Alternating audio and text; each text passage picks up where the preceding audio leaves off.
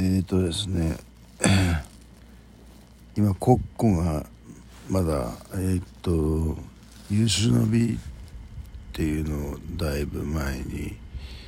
えー、リリースして 優秀の美っていうのは言うからにはもうこれ最後っていうような感じなんですけど でもその後も活動続けてるわけですよね。で僕はもうそこで一旦終わったことなんだからもうこれ以上は追求しないっていう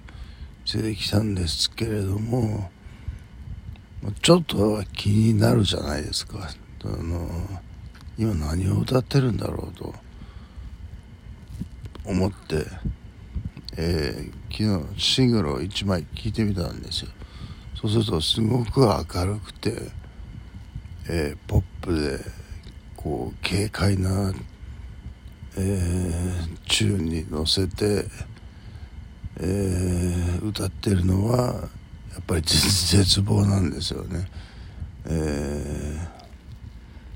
ー、まあそれはそうだろうなとは思っていましたけれども。でうん。もうすぐ終わりが来ると。で終わりがいい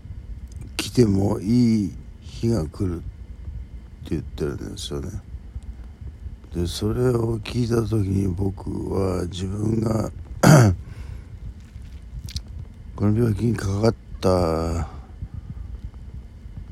時のことを思い出してえー、その時はね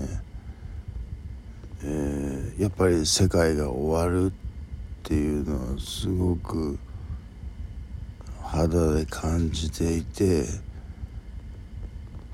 と同時になんかすごい多幸感っていうんですかねそういうのがあったんですよ。えー、まあ恍惚と言ってもいいかもしれませんね。そういう感じであの 世界は滅びるけどそれがなんかこう気持ちいいみたいなそういう状態だったんですよ。この病気に最初にかかった時は。だから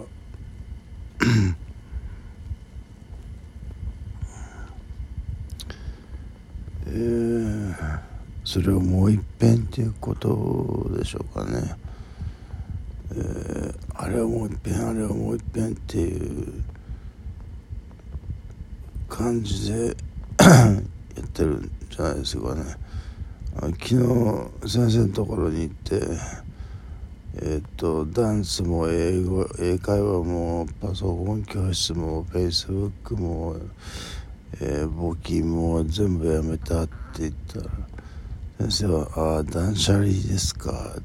言って「いいんじゃないですか」って言ってたんですけど断捨離といえば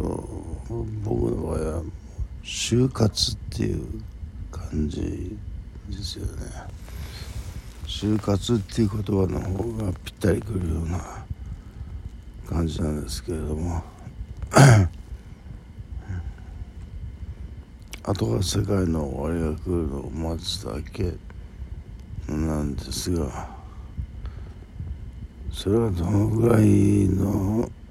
時期に来るのかっていうのはまだ分かってないですよ。もうだからひどい国ではもう悲惨なんですよね。えー、たまたま僕はこの日本の静岡というところに住んでるからこう余裕かまして生きてますけれどももう生きるのに精一杯っていう人はどんだけいるかっていうとねすごいもんですよね。